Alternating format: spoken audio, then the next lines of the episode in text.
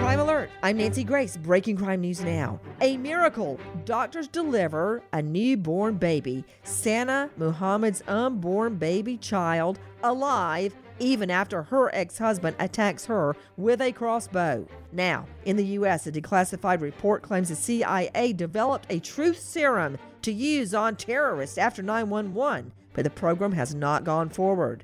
And in Sudan, a 17 year old virgin girl put up for auction by her family on Facebook. The highest bidder offers 500 cows, luxury cars, and $10,000.